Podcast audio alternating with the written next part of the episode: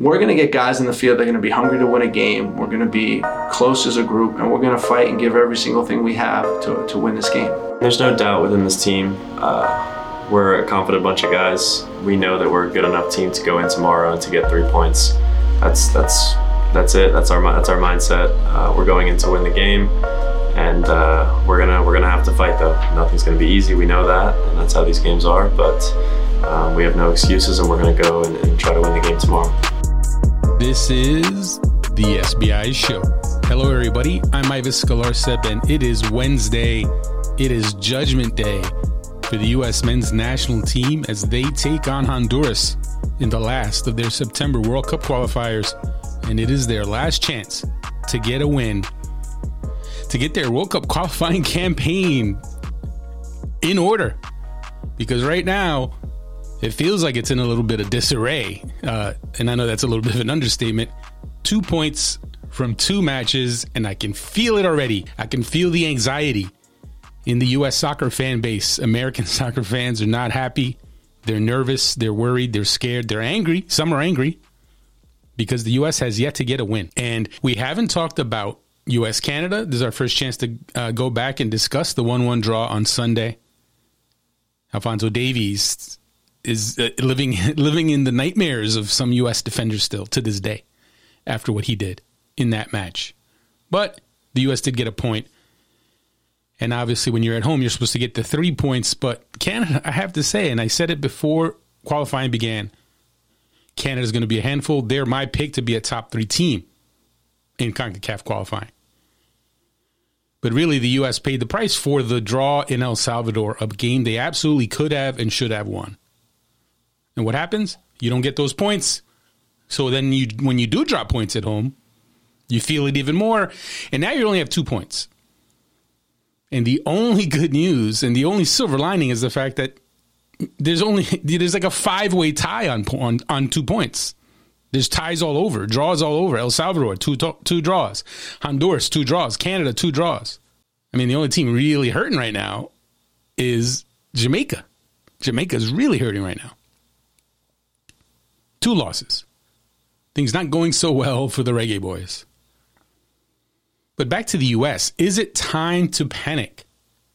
And uh, you know, I've already I see the comments, and without fail, it, it, it was it, it was always going to be that if the U.S. got got off to a slow start, you would get you'd get a certain segment of the fan, fan base that would come back out of the woodwork to start screaming about firing Greg Berhalter. That's already started.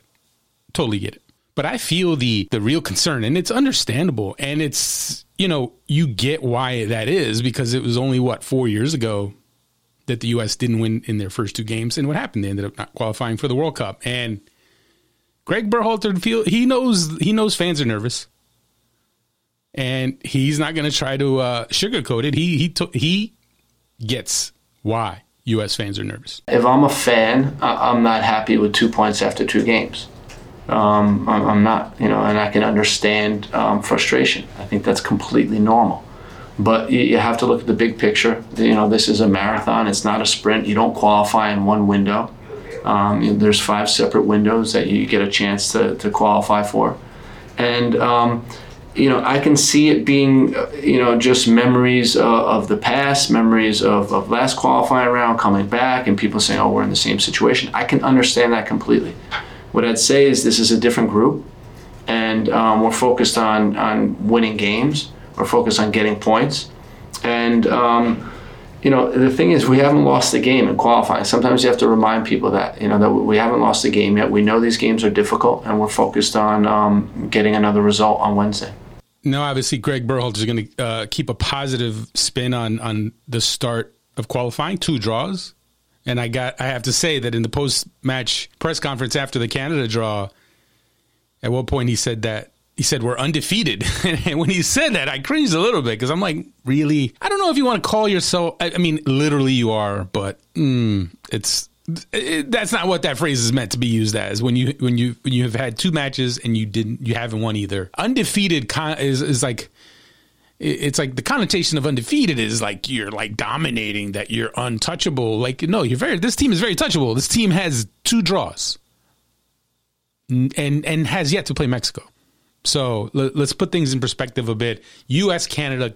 Going back to that game, obviously we're going to get into U.S. Honduras. I'm going to give you all you could ask for in terms of breaking down U.S. versus Honduras because I tell you, folks, I've been doing my homework, and obviously part of my job working with CBS Sports Network is getting all the information for the crew, for the boys, Clint Dempsey, Mo Edu, Gucci Onyewu, Charlie Davies, Nico Cantor, all the all the whole crew, keeping them informed on everything, all things U.S. Honduras, and all things CONCACAF qualifying. Because in case you missed it, and you should know by now, CBS Sports and Paramount Plus is the home for CONCACAF World Cup qualifying. And you know, you're talking about all the matches, not just U.S. You have Mexico, all eight teams in the octagonal. If you want to watch their games, you should already have Paramount Plus, and you should be watching CBS Sports Network. U.S., Canada, and uh, yes, the U.S. did create some chances. Yes, they did score a nice goal, but it was a roller coaster ride.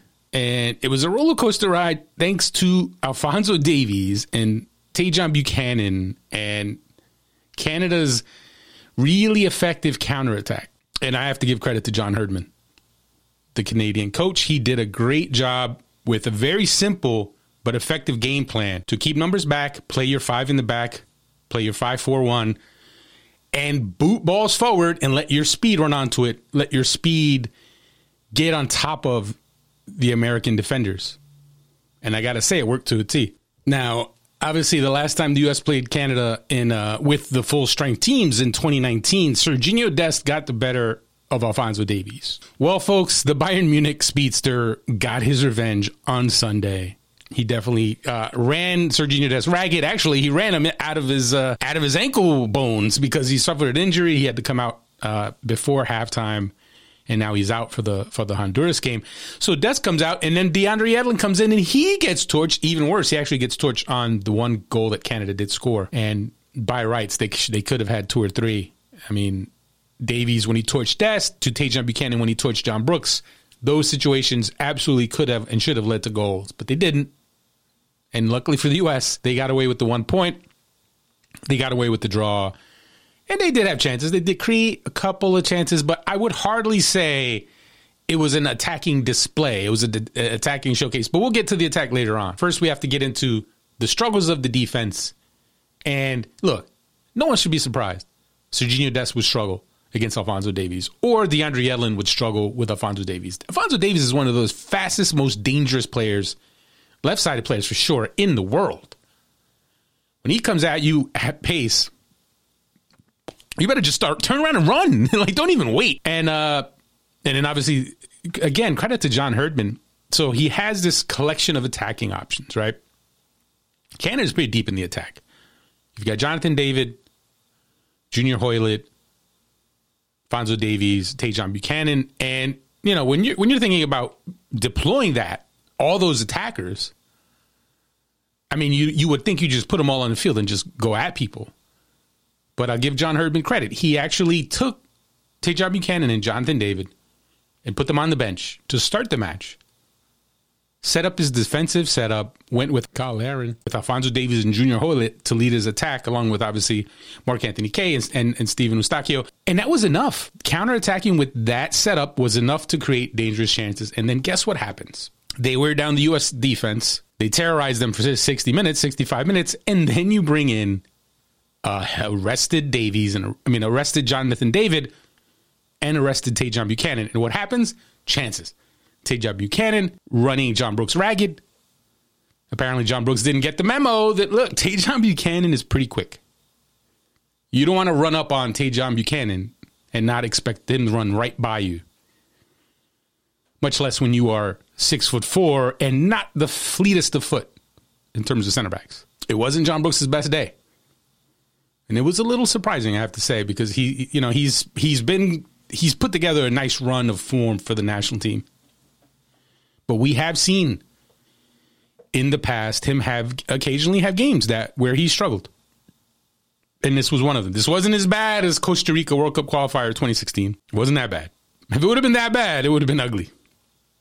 That's one of the worst games of all time in the history of the U.S. men's national team for a defender. It wasn't that bad, but it was worse than I think anyone would have expected for Brooks, given his form for his club. Wolves, Wolfsburg, he has been outstanding, but he struggled. And to to his credit, to be fair to Brooks, he had a lot of responsibility in terms of possession, in terms of being the orchestrator in the back. He had he had the most. I'm pretty sure he had the most touches, the most passes. But you make your money on defense, and defense, and and his defending was not up to par. And Miles Robinson, look, he for the most part had a good game. But I'm not going to let him off the hook on the Canada goal because when you watch the goal, right, there were multiple breakdowns on this goal. Number one, DeAndre Yedlin gets torched by by uh, Alphonso Davies on the wing. Number one. Number two, as Davies gets the corner on Yedlin, Miles Robinson's coming over. He has to block the cross. He has to either block the cross, step to Davies, create a barrier, and that's what John Brooks was expecting. John Brooks saw Miles Robinson heading that way and figures he has the cross. He's going to block this cross if it's a tight on the line cross. So John Brooks checked his run. He didn't keep running with Cyle Larin, and can we can call that a mistake if we want. But I, in watching the replay, I saw the logic. I saw what John Brooks saw and why he did what he did. Because initially, the first time I saw it, I said, "Why in the heck did he stop running? Why did he stop at the six when Larin kept going?"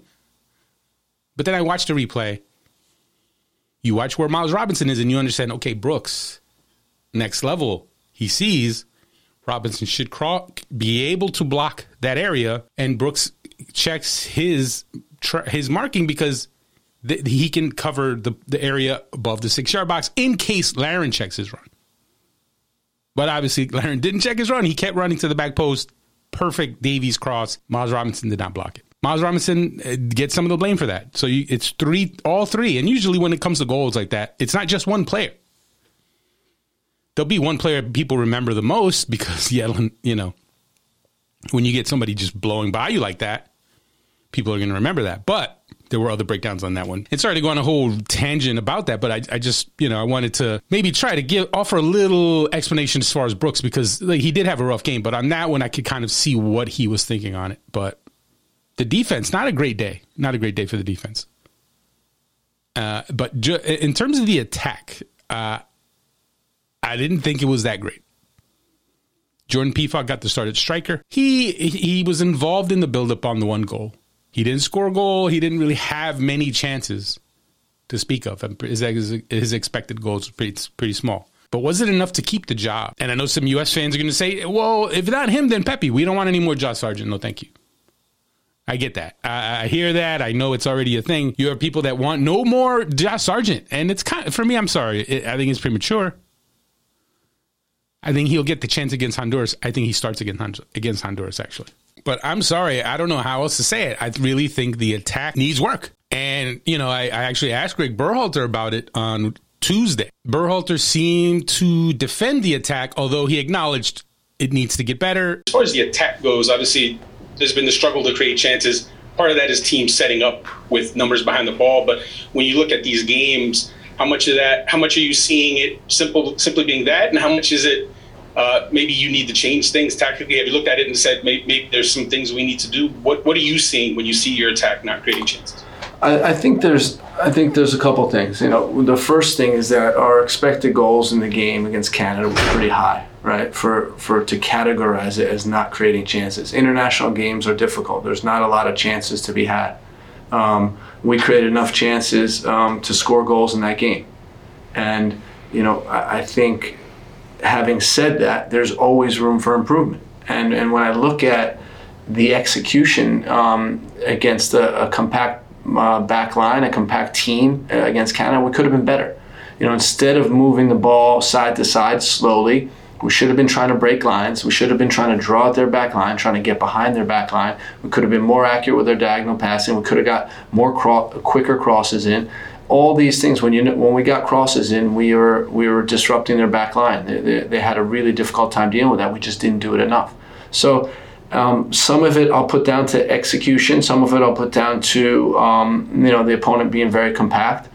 Uh, but we, we certainly want to improve. Christian Pulisic also defended the attack in the sense that he believes that he that there is the talent there to create chances and to find goals We have good attacking players. It's not something that we're we need to be concerned about or look into ways, you know, look into too much. Obviously, there's slight things that we can do. We've watched video. There's um, certain adjustments that we're, you know, we'll try to make just to make it flow a bit better. But in the end, you know, we know we know how to play, and um, yeah, it's our job to go out there and uh, and uh, create chances and, and score goals. Now I got to I got to give uh, Christian Pulisic credit because I you know for him to come back from COVID and not having not having played in what two more than two weeks to go the full ninety and really be a handful the whole match and really be active and really just have good energy and good just you know persistence in the attack. I, I was impressed. I, he impressed me a lot, and he's obviously going to be important against Honduras. He we know that you know the, the Honduran defense is very organized. The Honduran defense is not going to give away much, and they're definitely going to look to get physical with Pulisic, as we saw Canada do. But Berhalter, uh, you know, just in terms of as far as Berhalter is concerned, he knows that the team needs to get Pulisic involved, and that is definitely part of the plan on Wednesday. Now, one of the bright spots I did want to touch on was Anthony Robinson. I mean, here's a guy who, at one point, I still remember before the 2019 Gold Cup, when he pretty much auditioned for a spot on the Gold Cup roster. They played Jamaica in a friendly at the Audi Field. He didn't do well. He didn't play well, and basically that was his chance, and he didn't get it. And at that point, it really felt like there had been this sense for a while that maybe Berhalter's not a fan of Robinson. He doesn't rate Robinson. And whether or not that was the case then, I think it's safe to say now Robinson has won him over. And his performance against Canada has only served to strengthen that. He I mean, not only did he get the assist on the lone goal, great cross. But he was very solid defensively. And when you talk about a natural left back with his level of athleticism, his ability to get up and down, like it's his job. Apologies to George Bello. Apologies to Sam Vines. Apologies to Serginho Dest. Although at this point, the Dest left back experiment should be put to bed because it's just he. I don't know when he's on the left, he just thinks he's there to party. He, he just thinks he's there to you know, uh, you know, spin dribble and and and pull tricks and you know defense defending optional when Serginho just plays left back. But Robinson absolutely looks like your guy. And I'm not saying he's going to start every single World Cup qualifier from here on out, but right now he's number one on the depth chart, and it's a pretty solid number one. And if that's the case, then obviously that means Dest is your right back if and when he's healthy. And, I know there's already some people who want to question Serginho Dest and want to question is he good enough? And I'm sorry, in my opinion, that's crazy talk him struggling against Alphonso Davies does not mean the other five or six right backs on the depth chart that are pretty good players would not also struggle against Alphonso Davies. That's I, I, it. Just drives me nuts sometimes that people want to just make the leap and just assume. Well, this guy struggled, so clearly someone else would not have struggled, and it's it's just dumb logic. But he's still a super talented player. He can still create. He can still do things that no other player, no other right back can do in the U.S. pool. Very few in the world, to be honest. So he still has a part to play. This wasn't his finest hour, wasn't his finest window by any means. He was he was bad against El Salvador. He wasn't great against Canada. So you know what? I get it. I get why people would be down on him. But you can't forget the entire like him the whole year him being a starter at Barcelona. You can't forget his the past the good performances that we've seen him have. Like that Nations League win against uh, Canada in Orlando when he absolutely shut down Alphonso Davies and created chances, got forward. He was like the it was like the dream performance for a right back. He can do that. He can still give you that. So anyone wanting to throw Dest out already, settle down, folks bad September. He had a bad September. And guess what? He's not the only one. I mean, at least he got to play more than one match. And speaking of Weston McKennie, what in the hell? From the I did not see that coming department, Weston McKennie suspended for the two World Cup qualifiers against well, the one against Canada and Wednesdays against Honduras. And for those who have been under a rock, and I can't imagine you're listening to this show and you don't already know what happened, but in case, in case you didn't, Weston McKennie was kicked off the team, sent back to Italy for violating team COVID protocols. Reportedly. Well, that, that part the team announced. However, ESPN reported on Tuesday that the violation that took place was Weston McKennie going out in Nashville and then bringing a quote unquote guest back to the team hotel. And the reason that's an issue is because the team is quarantined basically. The team the team is in a bubble where they're not supposed to go out. And it's not just the players, it's players, it's staff. They're not supposed to go out and be around other people. They're, they're supposed to stay in. I mean, I, I, think they, I'm pretty sure they can go out if they're going to go like jogging, as apparently Greg Berhalter did. But it's one thing to run around and not be near people and going out and hanging out, whether a bar, restaurant, wherever, wherever Weston McKennie went, he went out, which he's not supposed to do. Number one. And then he brought somebody back to the hotel. Number two, two violations. Berhalter had to make a decision. And I think it's a pretty clear one.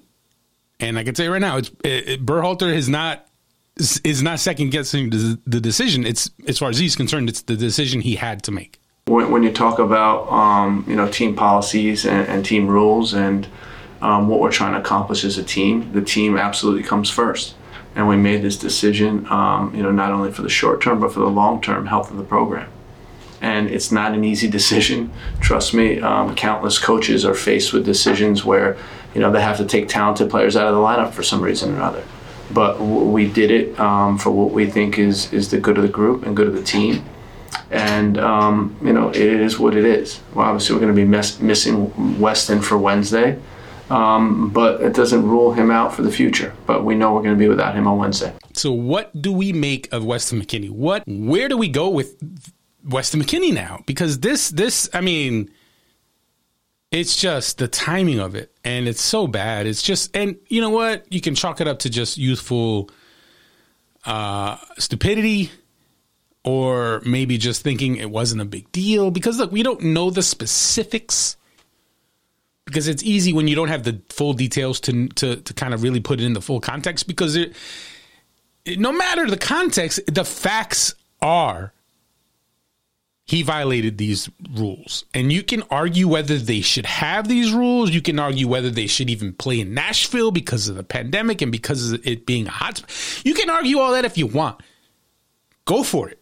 But that does not change the facts of the case, which are he knew the rules. These are not new rules. These rules have been in place since Nations League.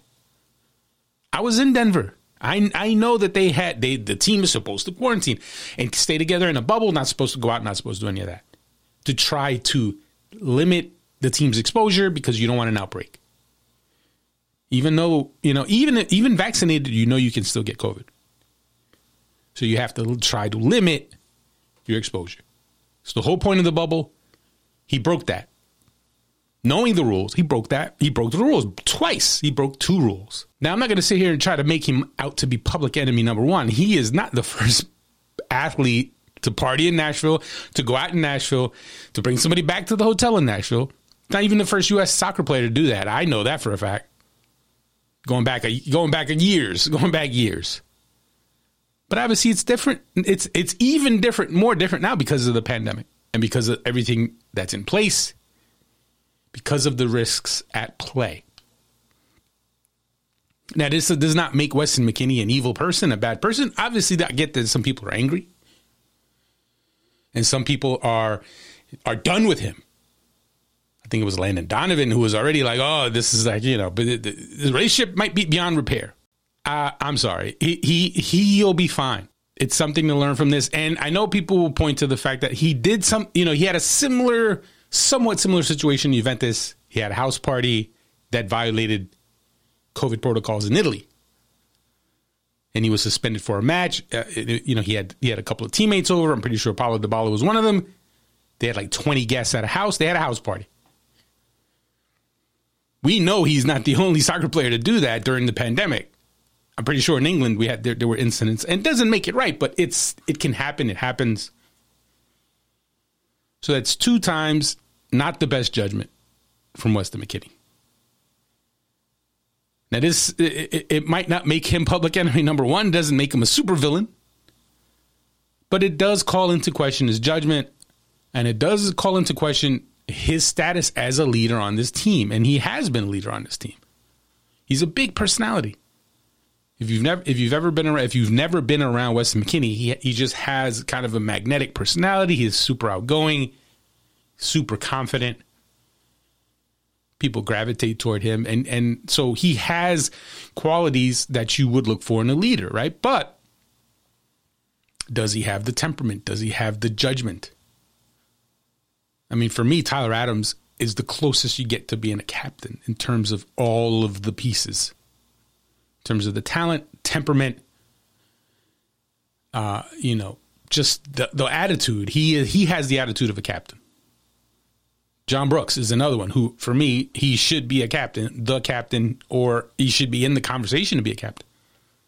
Christian Pulisic's been wearing the armband. He's the best player. A lot of players respect him, look up to him because he's the best player, or because he's the most accomplished player at this point. But is he a leader? That that's where you know eh, some people may have looked at McKennie as a leader, but you can't have someone be a leader on the team when he has that kind of poor judgment. So that's where it's silly to think that anyone would suggest that he should not have a role on the team anymore. He be back. He'll be back. I mean, you listen to Greg Berhalter. You know, Greg Berhalter tries to put it in perspective why he had to make the decision made, but also why we shouldn't expect this to be the last we're going to see of McKennie with the U.S. men's national team. When, when you talk about um, you know team policies and, and team rules and um, what we're trying to accomplish as a team, the team absolutely comes first. And we made this decision, um, you know, not only for the short term but for the long term health of the program. And it's not an easy decision. Trust me, um, countless coaches are faced with decisions where, you know, they have to take talented players out of the lineup for some reason or another but we did it um, for what we think is is the good of the group and good of the team. And um, you know, it is what it is. Well, obviously, we're going to be mess- missing Weston for Wednesday, um, but it doesn't rule him out for the future. But we know we're going to be without him on Wednesday. Now, moving on to the moment of truth, the matchup that will determine whether September is a modest success or a complete disaster. It's there's no really in between. Although there technically would be an in between, but no one wants the in between either. U.S. Honduras. The U.S. is in Honduras. They're in San Pedro Sula to take on Honduras, a Honduras team that also has two draws from their first two matches. Also went to El Salvador and played a goalless draw. Although in their case, the electricity went out, and they also were resting their almost their entire starting lineup. Fabian Coito, the uh, Honduras coach, started a, a, a, really strong first team, first choice lineup against Canada in the opener. They were able to get a draw in, in Toronto. Then he made nine changes to the lineup that went to El Salvador, and and to and to be clear, Honduras did not play well. It wasn't a great game all around. It was a mess. It was just not a good game. Honduran fans are not happy because much like U.S. fans, Honduran fans Honduran fans feel like, hey, we should be go- if we go to El Salvador, we should get three points. Period. Just like U.S. fans should feel the same way. But the good thing that came out of it for Honduras is that they were able to rest their entire first choice defense. And for the most part, they were able to rest all their defensive midfielders slash central midfielders that are likely to play against the United States. So that means a back six, back seven for Honduras is going to be fully rested. And Honduras is tough enough to break down as it is. Need I remind anybody of the Nations League, where it took a late Jordan Pefok goal to give the U.S. a win there. So it's uh, it's not going to be easy for this U.S. team. Honduras is rested. They're at home. The one bit of good news is that it's a night game. It's actually a late night game. It's like 10:05 p.m. kickoff. Might even be later than that. It's very late. And by the way, that's on Paramount Plus. So if you haven't yet already signed up for Paramount Plus, you might want to do that. And if you haven't signed up yet and you need a promo code, I might have one for you. You might want to check SBI on, on Wednesday. I'm, I'm still efforting to get that set up. So you might want to look out for that. Maybe I'll throw it up on Twitter uh, on Wednesday as well. But Honduras is rested. Honduras will be at home and they're going to be determined to beat the United States. And the question now is what is Berhalter going to do to combat that, to combat the fact that Honduras is going to be the more rested team? Does he sit the players who have played, who have started in both games so far? And the three players in question are Tyler Adams, Miles Robinson, and Brendan Aaronson. Do you play all three? Do you start all three? Or do you consider sitting one or all of them? One, two, or three of them? Personally, I don't see how you sit a Tyler Adams. And I, I, if and as far as Miles Robinson goes, if he's healthy, I mean, I, I think he's got the engine to play again. But there is the risk.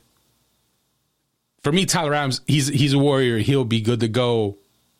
He'll play 270 minutes if you need him to. Miles Robinson, you like to think similarly. Brendan Aaronson's an interesting one because, you know, he he didn't play the full 180 minutes, but I believe it's like 157. He's played a lot, but he plays it red. He plays in the Red Bull system. He plays in Salzburg. They high press. He's super fit. You like to think he should be able to be fit enough to still start, play a role, play do give the pressing that you need up top in your front three in Berhalter's system. So it wouldn't shock me actually if he started all three of them. And I know some people say, wait, that's super risky, especially against a rested team. I agree. It is risky. But the alternatives are not necessarily without risk. Mark McKenzie looked good against Honduras in the Nations League. He helped them post a shutout against Honduras in the Nations League, but he has not been playing for his club team, not much at all. And you can't he can't be fully fit. He can't be fully sharp. So there is risk there but he's rested. So that's why, in theory, he could play. But then you also have James Sands, who I think is actually a very good option to start, but not in a 4 3 3. I see him starting in what I think the U.S. should do and should deploy is a 5 4 1, at least to start the match. And that's the big question. Because when it comes down to it, the U.S. roster has a handful of defenders that have not played a minute. James Sands hasn't played a minute. Mark McKenzie hasn't played a minute. Uh, Walker Zimmerman has not played a minute. So when you consider the injuries that have cut into the, the attacking options, and then you have the defenders who haven't played, what's the best way to get some fresh legs into your lineup and to avoid being too fatigued as a group? For me, it's putting in a defender, putting in James Sands. So if you're asking me what lineup and formation would I use to go against Honduras and knowing what they can do and how they can challenge and threaten you, I say five four one, and I go uh, John Brooks, James Sands, Miles Robinson is your three center backs, Antonee Robinson is your left wing back, Kellyn Acosta as your right wing back, and then in the midfield I would go Sebastian Lletget and Cristian Roldan and I know some. I know the the obviously the the the not the people who aren't huge fans of MLS, the people who aren't huge fans of MLS players in general, are going to say, no, I don't want any part of Cristian Roldan. Give me Aaronson. Give me Konrad De La Fuente. I don't want Roldan. Well, I'll tell you what, folks. Cristian Roldan is not going to have a problem going down to San Pedro Sula and playing a game, playing in that tough environment, playing against the players that he's going to have to go up against, like a Deiby Flores, like a Bryan Acosta, like a Kervin Arriaga. He's played. He trust me, Cristian Roldan has played against Deiby. I'm pretty sure he's played against Deiby Flores. I know he's played against Bryan Acosta. If that's who starts for Honduras, so I like the idea of, of Roldan with his fresh legs and with his big game experience. The guy has played in I don't know how many MLS Cups, how many big playoff games you can say what you want about he, uh, him not doing enough with the opportunities he's gotten, But we're talking about right now. We're talking about what's available. We're talking about what you need, and you need people to battle, especially in the midfield. You're going to need people to battle in the midfield. And I know the I know some people will say, well, why don't you just play Aaronson centrally, play Konrad Del Fuente forward? Well, two things. Number one, we saw Aaronson play centrally against El Salvador and struggle. He does better in space, or he can do better in space. And in this game, where Honduras is clearly going to congest the middle, why are you going to put Aaronson in there? Where he just isn't going to have room to operate. Play him up top, where he'll have room to operate and attack and also, more importantly, press, because pressing is what he does very well. He, you know, his defensive effort led to the turnover that led to his goal. He started the sequence and he finished the sequence. So that's what he can do in that forward role. Konrad Del Fuente does can give you some good things, no question. He's a perfect option off the bench. And I think that's what he'll do. Berhalter actually use his subs though, and a little earlier, which I think he will. Hopefully, he learned a lesson because clearly he waited way too long. You can't wait until the 83rd minute to do a triple sub in a match that does not have extra time. It's one thing if it's extra time. If it's extra time, then you know, look, they're going to get the seven, and then they're going to get the 30 after the seven. If it if there's not a late goal, so that's different than in a regular, you know, in a qualifier where it's just seven minutes. So, you know, I'll I'll be right there online for the people who want to criticize Greg Berhalter for his timing of his lineups. And he, I think he was a little frozen there. And he even said it himself. He was waiting to see how things were developing, waiting to see who would be the players to come out. And I'm sorry he needed to make that decision sooner. And hopefully that's a lesson that he learns and takes on now to the next game.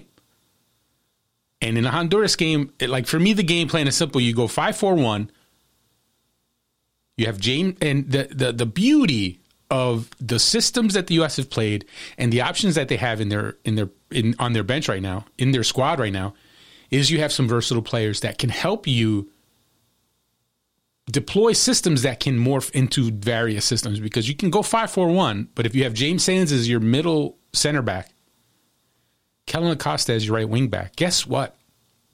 Kellyn Acosta can slide into the middle Miles Robinson can slide out wide.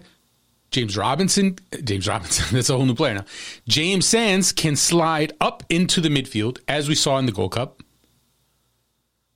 So you have that variation just in with the same lineup. You can mix and match. You can go five four one. You can morph into four three three, and that's why I like that lineup because of what Acosta can do and what Sands can do and Sands has not played yet, and Acosta has has he started one match. So I think that's the best bet. I really do. I really think that's the best bet. Now, I have another question for Berhalter. Is the surprise at the fact that they did not call in any attacking players as replacements?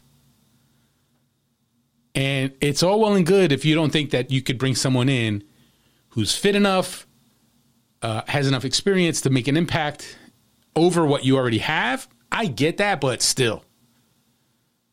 Jackson Yueill to be the only replacement was a shock to say the least.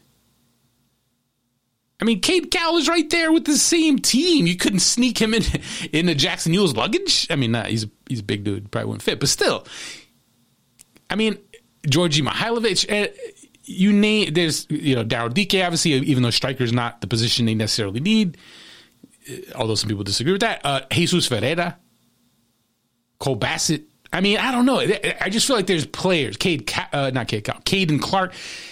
Like you couldn't call in anybody. I don't know. One attacking player, but look to Berhalter's credit, he was asked about it and he did try to address the the obstacles, the hurdles that get in the way or the, that have gotten in the way of them being able to call in attacking reinforcements there's a number of different constraints that we have. One of them is time difference, right? If you're going to bring European guys, one is is COVID testing. One is you know the where the guys at where the guys are at in their seasons. You know Matthew's uh, Matthew Hoppe is a player we'd love to have in camp right now. He just made a transfer to Mallorca, and it's complicated to get him over here just because of you know he's trying to break into the team. He's trying to win a starting position. He's not fully fit. He's coming from preseason. You know, et cetera, et cetera, et cetera. So there's always reasons. We are, and then the other thing you can talk about is injuries, right? Paul Arriola would like to get him in. Gyasi Zardes would like to get him in. It's not possible because they're injured. So a number of, of different reasons why. Reggie Cannon's not playing at Boavista. He's not fully fit. He's still recovering from a, a that out, outside hamstring injury. You know, Bryan Reynolds is trying to break into the team at Roma. So there's always little reasons why we can't. It's not that we haven't looked into it though. So, what should we expect from this U.S. Honduras match? Uh, I'll tell you what. Honduras is going to come out with a four man back line. Diego Rodriguez left back, Maynor Figueroa, Marcelo Pereira in the center backs, and then Andy Najar most likely at right back. And Andy Najar, for those who haven't been paying attention, is enjoying a career renaissance. He's been one of, if not DC United's best player this season. He's been outstanding. And he's obviously evolved into a bit more of a defensive player along the defensive line, but still bringing his attacking qualities to the defensive line. And now he's playing right back for Honduras, and he can just really be a serious threat there. And guess who he goes up against? Christian Pulisic. Pulisic versus Najar. That one should be fun. Because not only will Najar have to defend, but he'll also force Pulisic to help defend as he tries to go at potentially Antonee Robinson. But I think that's going to be a great matchup. Then you also potentially have Romell Quioto, the Honduran's forward, uh, against Miles Robinson if, uh, as some expect, Romell Quioto might be deployed in the center forward role. You, I know with his speed, he's usually a second forward. He can play out wide, but as we saw in the Nations League, Fabian Coito, the Honduras coach, tried to go with a speed option right up top. He put Alberth Elis up top, in theory, to try to get him matched up against John Brooks with the speed difference, because John Brooks does not do well isolated against speedy players. It's just not his thing. But guess what? The U.S. has Miles Robinson, who is a absolute lockdown defender. And I'm going to take. I got to say, I like my I like Miles Robinson chances of containing Romell Quioto, even a tired Miles Robinson. But still, that should be a fun matchup. Uh, then you have uh, obviously Choco Lozano and Anthony Lozano, who's arguably Honduras' best player. Now, whether he plays as a forward, as whether he plays as a center forward, whether he plays out wide left, whoever gets matched up with him, that's a big matchup. Because if he's on the left and is up against Costa playing as a right wing back, or even DeAndre Yedlin playing as a right wing back, whoever has the assignment of trying to contain Choco Lozano, that's going to be a big matchup, and that's going to be a big role for whoever takes it on. So I think those are some good matchups to watch. And obviously, when you talk about Deiby Flores and Kervin Arriaga, two tough tackling, athletic, dynamic central midfielders, there's a challenge there. Sebastian Lletget and Tyler Adams going up against that. That's going to be a good battle for me. If that's the if that's the pairings, because obviously this is kind of assuming at this point that we'll see a five two three, some kind of five two three slash five four one. But if we see a uh, you know a traditional four three three then it gets to be a little different. And that's where, in theory, Honduras could end up with a numerical edge in, in central midfield. So that's why, that's another reason I think uh, Berhalter should consider playing a 5 4 1 slash 5 2 3. Uh, but yeah, no, there's so many good matchups across the across the field. I mean, at striker, Josh Sargent against Maynor Figueroa. Maynor Figueroa is he's got like nine thousand caps. He's uh he's been around. He's been around a long time. And even though he's not playing regularly for the Houston Dynamo, he's still a force for the uh, for the national team. But he has he's vulnerable. He's a, you know he's not the fastest anymore. He's not the player he used to be. And Josh Sargent, we've been waiting for Josh Sargent for how long now to kind of you know get going, start finding the goals. This is going to be the chance for him to do that. I think. Although I could also see Jordan Pefok getting the chance, getting another chance. I know some people are saying, wait a minute, what about Ricardo Pepi? We've seen these other guys. They didn't get it done. They didn't score. Go with Pepi. It's Pepi time. I get it, folks, but no, not yet. I do see him coming off the bench, though. I mean, I think in an ideal scenario, you go up to the 65th minute, all out pressing, and then you make your subs in the 65th minute. 60th, 65th minute, you bring in Konrad De La Fuente, you bring in Ricardo Pepi potentially, or even Jordan Pefok, or both. Maybe you go two forwards, second half. But you'll have that energy. You still have options. I know people look, Gio Reyna, obviously you lose your most creative player. That's a big blow. But there's still talent on his team to, to, to make some things happen. So we'll see. We'll see what uh, what direction Greg Berhalter goes. 433, 541. Whatever the case, Honduras is going to be a challenge.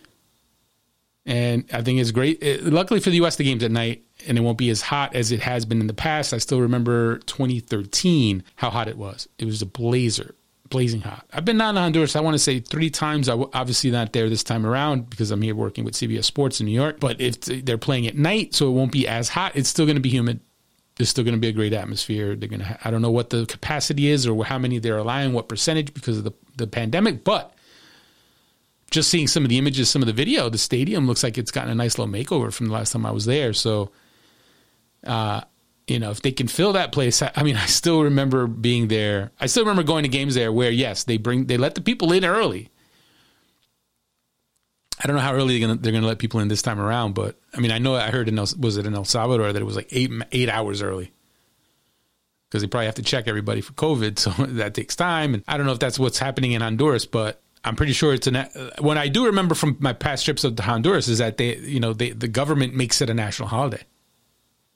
They make Honduras match uh, World Cup qualifying match days national holidays, and how amazing does that sound, right? I mean, as a soccer fan in America, that's like the dream. You'd love that that never that would never happen, but it's still it's a great idea. Just gives the Hondurans that much more of a chance to fill their stadium. So it's to be great. It's to be a great environment. I, will be. I wish I was there. I was just to be there, but it's to be a great environment. My man Paul Tenorio is down there. His first World Cup qualifier on the road. I was a little surprised by that when I saw that. It's kind of crazy. You, I would have thought he would have been down to one by now, but I guess it's been a few years now since then, and before he became the rock star that he is now, leading. Uh, the Athletic Avengers, the uh, the big time staff that they have there with Sam Stejskal and and the crew over there at the Athletic. But uh, it should be a great atmosphere.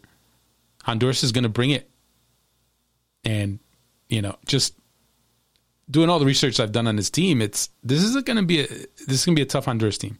Tough, but not just amazingly overwhelming, world beating type team. This is a team that can be beaten. To be clear I mean, this is going to look a lot like the team that the U.S. beat in Nations League. I mean, you're talking seven or eight starters from the Nations League that are probably going to start in this game. So the U.S. should not be intimidated. They have played these guys, they've beaten these guys for the most part. And that's they beat them with Alberth Elis, their best player. Alberth Elis is not there this time around. He he completed a uh, he completed a loan deal uh, to France uh, during the window, just at the end of the window. So he's dealing with that. So he missed, which for me, I'm sorry, I get it. Like you just made a move, but this is World Cup qualifying. You you come to World Cup qualifying, like period. Like I'm sorry, I don't know, not to get all worked up about Alberth Elis, but still, like that uh, for me, that's a little surprising. You're trying to get Honduras to a, a World Cup, like deal with that other stuff later. I mean, I don't know, maybe it's just me. Point back to the point. Honduras had Elis and couldn't score on the U.S. Now they don't have Elis. But to be clear, Honduras is very much a team that plays better than the sum of their parts. Because they're, it's not like I mean, when you look at the list of clubs that that their that their team plays at, that the, the teams where these players are playing and the the levels these players are playing, they're not world beaters. This isn't Canada. Canada was a better team, is a better team, but Honduras plays well as a team. And I'll give Fabian Coito credit. I've liked some of the things I've seen from him and he's ha- he's had a chance to see the U.S. with the Nations League game. So I am pretty sure he's going to have a very specific game plan, uh, and maybe even a surprise or two for the U.S. So it's going to be a challenge, but I tell you what, I like the U.S.'s chances. And I know one of the narratives that's been making the rounds this week is how hard it is to win on the road in CONCACAF World Cup qualifying. And it is. It's absolutely hard. I did the I did the you know dug up the stats for since 1998, since the original hex in 98 to now. road teams have only won 35 of 188 matches. It's a lot. It's a lot of matches and only 35 wins. The good news for the US fan is eight of those matches, eight of those wins were won by the United States. The US has won eight of the 35. They have eight of the 35 wins, and two of those eight wins have come in San Pedro Sula. First was in 2001, Clint Mathis with the late game winner, the free kick beauty. Still remember that. It's crazy. It was 20 years ago. And 2009, Conor Casey with the brace. So it's been done. American teams have gone down to San Pedro Sula before and won matches. Twice. They've been down there four times for qualifiers and they've won twice. They've won half the time they've gone down there. And now that's not to say they're going to do it again, but it's to say it can be done. It's not impossible. And I know for the people who are freaking out and have already given up hope, I'm trying to give you some stats. And this U.S. team, as much as they've dropped points, as much as they only have two points from the first two matches, this is still a team that has confidence. This is still a team that won a pair of trophies this summer. This is still a team that, even with the distractions of McKennie, the injury of, of Reyna, this is a team that still has some swagger to it. It still has players playing at super high levels. And Pulisic was definitely clear to point that out and to remind us that, yes, this team is, is uh, you know, this team has got some confidence. So I won't bother with a prediction. I just will say I think the U.S. can win. Obviously, they could lose, but I, I, I actually like their chances to win this game. I need, as I tend to say, I, w- I like to rather see the lineup before I make a prediction, just to see what the coach is thinking, to see what both teams are setting up, and then when I see the lineups, I can say, okay, look, based on these lineups, this is what I see happening. So if Berhalter goes with a standard four three three, plays all the guys who've been having all the minutes, he could set himself up and set his team up for a fall because they could very easily be outplayed by a team that's just fresher and has fresher legs. But if he just changes some things up, puts in some fresh legs, they absolutely can win. Because I think Pulisic is, is ready to go. I think he's going to bring it. I think Brendan Aaronson uh, coming off of his great game against because I thought he he he and Pulisic were probably for my money the two best players for the U.S. I think he could do well down there, and I actually think Cristian Roldan, if he starts, could do well there. Sebastian Lletget can do well there. Let's not forget Sebastian Lletget his one goal in qualifying he scored against Honduras. I know it was in San Jose, but still, he has scored against Honduras, and guess what? He need it, he needs a little payback against Honduras. I mean, I know he's faced them already. He faced them in Nations League, but still, considering what they did to his leg and cost him a year of his of his, you know, he didn't didn't get to play the rest of that that whole cycle. He should want to burn him any chance he gets and every chance he gets. So maybe we'll see a Sebastian Lletget revenge goal. That how about that? Maybe that can happen. Point is, I think they can get it done. I think they can get it done, and I think they do get it done. Could it just be a draw? Could they settle for a draw? Absolutely. And if it's a draw, then then obviously people are not going to be happy. But it means you're kind of in the pack. In a, in what is a very long race, you will be in in the middle of the pack. You won't be in the top three spot, but you'll be in the middle of the pack. You'll be right there. And in theory, come October, hopefully things get worked out with McKennie. Hopefully you have a healthy Gio Reyna. And maybe some other players will then have settled with their clubs, like Matthew Hoppe, Gianluca Busio. You'll have more options. Maybe Julian Green by then will have done enough to convince uh, uh, Greg Berhalter to give him a look. So if they get a draw, it's not, it would, I'm not saying anyone should be happy, but it would be it would be three points from three, and it would more than likely be in. It would you wouldn't be near the bottom; you'd be in the middle of the pack. But obviously, you want the win. You want the win because of what that does for you. Because then you're on five points. You're. I. I mean, I don't. I'm pretty sure you're probably in the top three with a win. Five points, you're probably in the top three going coming out of September. So I think that's the best case. I mean, that's obviously the best case scenario at this point, but I think they can do it. And I think they're feeling pretty confident. As much as on the outside, we're all looking at this and saying, man, disappointing results, struggling to create chances, distractions, suspensions, injuries. You name it, it's happening. It's all bad. How are these players not freaking out? And it was funny because I one of the somebody asked, I think it was Pulisic that asked them about, how, you know, his, his emotional state. uh, uh, you know, as if you know he because fans are processing this in such a disastrous way, and or some fans anyway. Some fans are freaking out. Like people assume like players are freaking out in the same way, and it's like no, that's not. They're not. They're not processing it the same way. Not even close. So hopefully the U.S. can turn that confidence into, uh, you know, execution, production, chances, goals. It's not going to be easy because Honduras' defense is going to be organized. They're not going to give much away. So the U.S. has to finish its chances. I'm talking to you, Josh Sargent. I'm talking to you, Jordan Pefok. I'm talking to you, Christian Pulisic. You will find chances. You will get chances. Your expected goals will not be zero. It will not be one. It will not be two. You will find chances, but you have to finish them. And that's going to really determine the game. But I think that's it. I, you know, I could talk MLS, but I, look, it's the international break. Okay, I'm sorry, MLS. Why are you having games during the international break? It's all about the international break. It's all about the nas- U.S. national team. It's all about qualifying. I don't want to talk MLS on this episode, so I'm sorry. We're taking a break on that. Next episode, I promise, I'll catch us up on MLS. I'll preview the weekend ahead, but this episode, I'm I'm sticking with the U.S. men's national team because that's what it's about right now. This is what matters more than anything. And I think we've covered everything there is to cover. I think that's it thank you for listening for sure. And you know what? I know there's plenty of reason for people to be nervous. And I'm not here to say don't be nervous. I'm not here saying you're silly for being nervous. No, definitely not. I wouldn't say that. I would never say that. Be nervous. That's shows you're alive. But there are reasons to believe that they can win. There are reasons to believe that your team is going to win.